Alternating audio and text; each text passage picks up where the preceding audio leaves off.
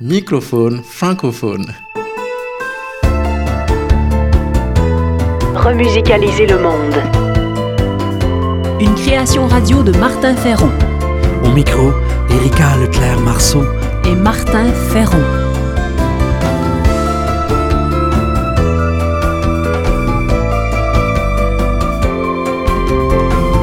Le fil rouge de ce numéro, l'heure de changer par la culture et le sens remusicaliser le monde. Création, sens, travail social, intendance, nature.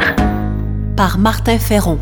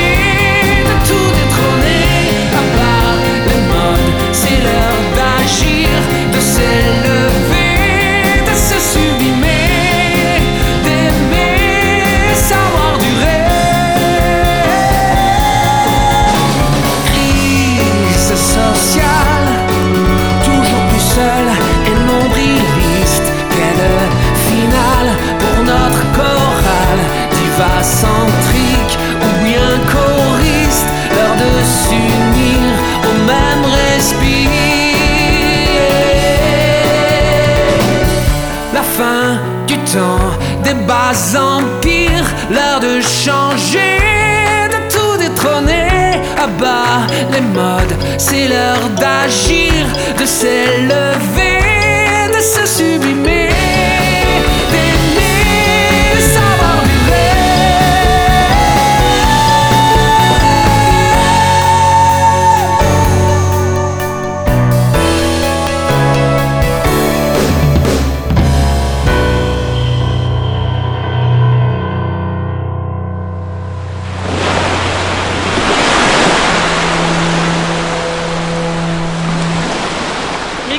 francophone. Peu de gens en parlent.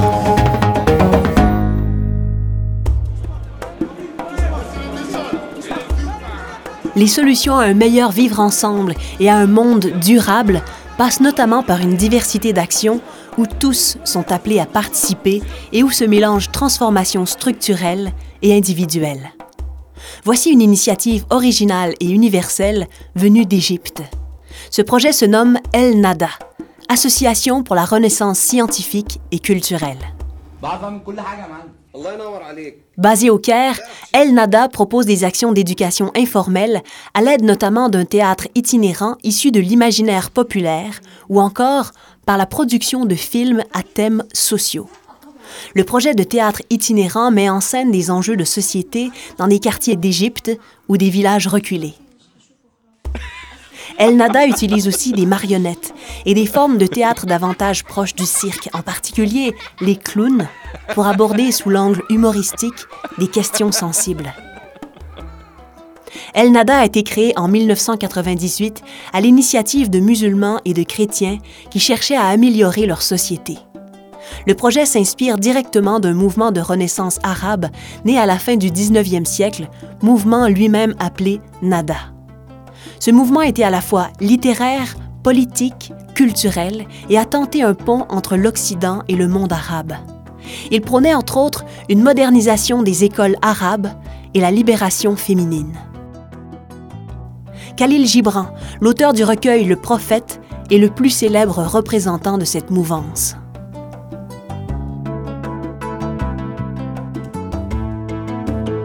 Favoriser théâtre, citoyenneté, désaliénation et monde meilleur.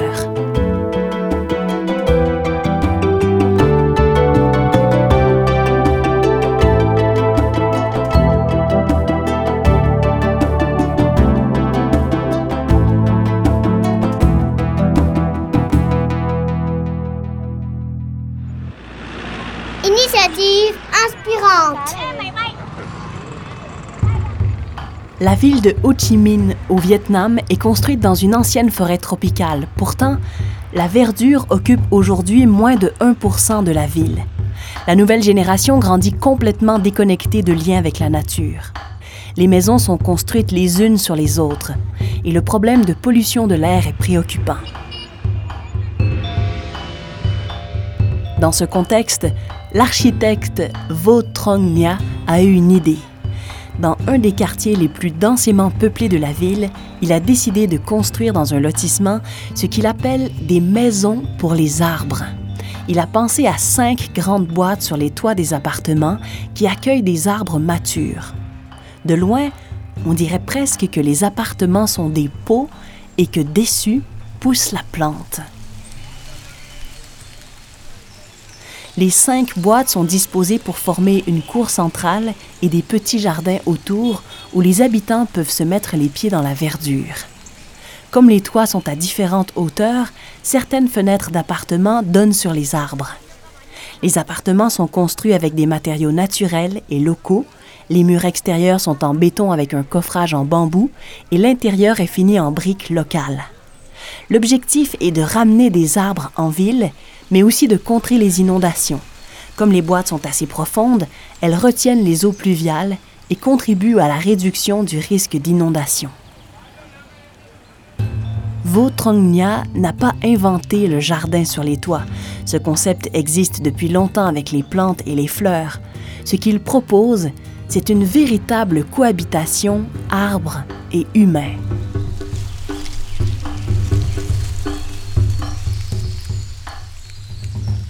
Les arbres et les végétaux sont au cœur de la plupart des projets de construction de l'architecte. Avec ce projet, il pose deux questions. Si les arbres avaient des maisons, est-ce que nous en prendrions soin davantage? Et est-ce que nous les respecterions comme s'ils étaient de véritables voisins?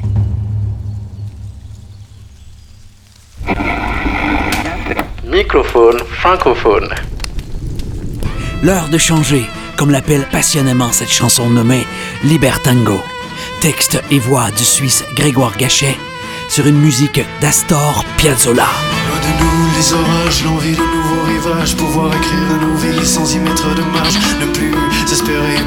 changer l'histoire, mais avoir la foi, concrétiser nos histoires. Nous sommes enfants de la terre, nous sommes libres comme l'air, nous voulons arrêter de faire les choses pour vous plaire, ne n'être que l'image des attentes de nos pères, briser enfin les chaînes pour nous élever dans les airs.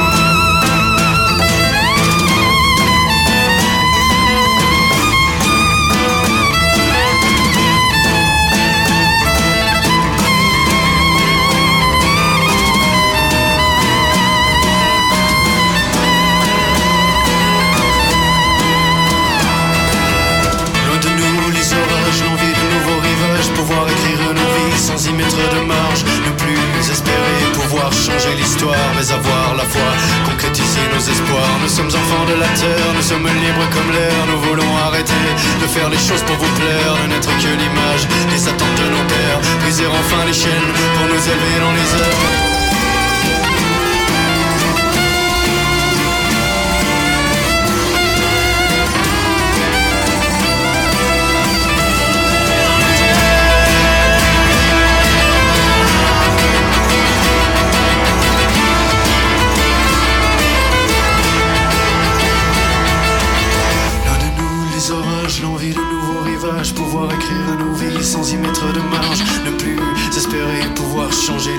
Mais avoir la foi, concrétiser nos espoirs. Nous sommes enfants de la terre, nous sommes libres comme l'air. Nous voulons arrêter de faire les choses pour vous plaire, de n'être que l'image des attentes de nos pères. Briser enfin les chaînes pour nous élever dans les airs. Loin de nous les orages, l'envie de nouveaux rivages. Pouvoir à nos vies sans y mettre de marge. Ne plus espérer pouvoir changer l'histoire, mais avoir la foi, concrétiser nos espoirs. Nous sommes enfants de la terre, nous sommes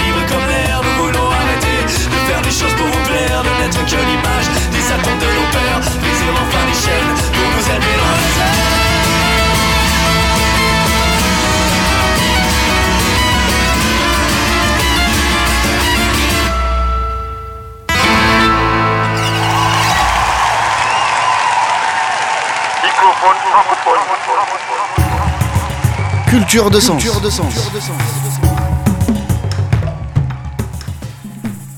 Huit ans après l'attentat suicide qui a coûté la vie à son compagnon, la franco-israélienne Yael Armanet décide de rencontrer la famille palestinienne du jeune homme responsable de son deuil. Son livre nommé Haïfa Jenin après le silence montre la force du pardon, de la résilience et de la créativité culturelle ou sociale comme outil de développement.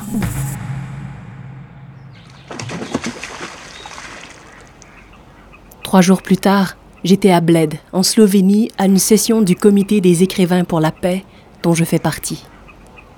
En arrivant à l'hôtel en pleine nuit, j'ai découvert la beauté du lac, immuable et presque irréel, et je me suis demandé si je n'avais pas rêvé que je venais de parler avec le père de ton meurtrier. Les écrivains réunis dissertent sur le pouvoir des mots qui peuvent changer le monde sur les actes concrets qui seuls parlent. Il devisait sur la nécessité de créer un processus, de construire une chaîne, de rencontrer le regard de l'autre, de promouvoir des signes d'espérance. Je les écoutais, encore assommés par l'émotion de ce samedi.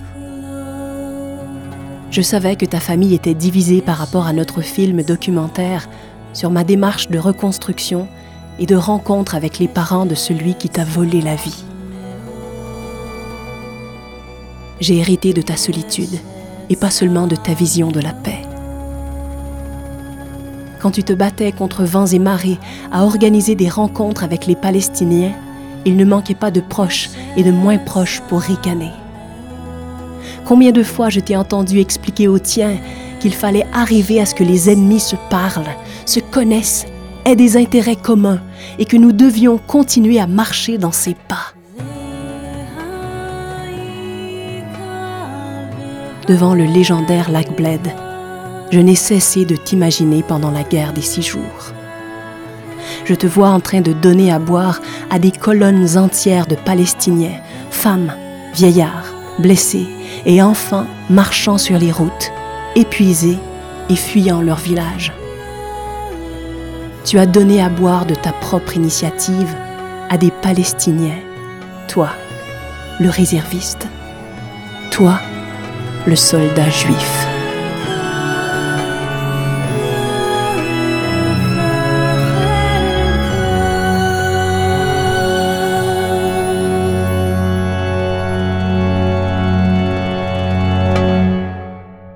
C'était Microphone francophone, une émission écrite, composée et créée par Martin Ferron. Merci aux productions SEM, à la région Auvergne-Rhône-Alpes et à la Fondation Beati pour leur soutien financier. Microphone francophone. Francophone.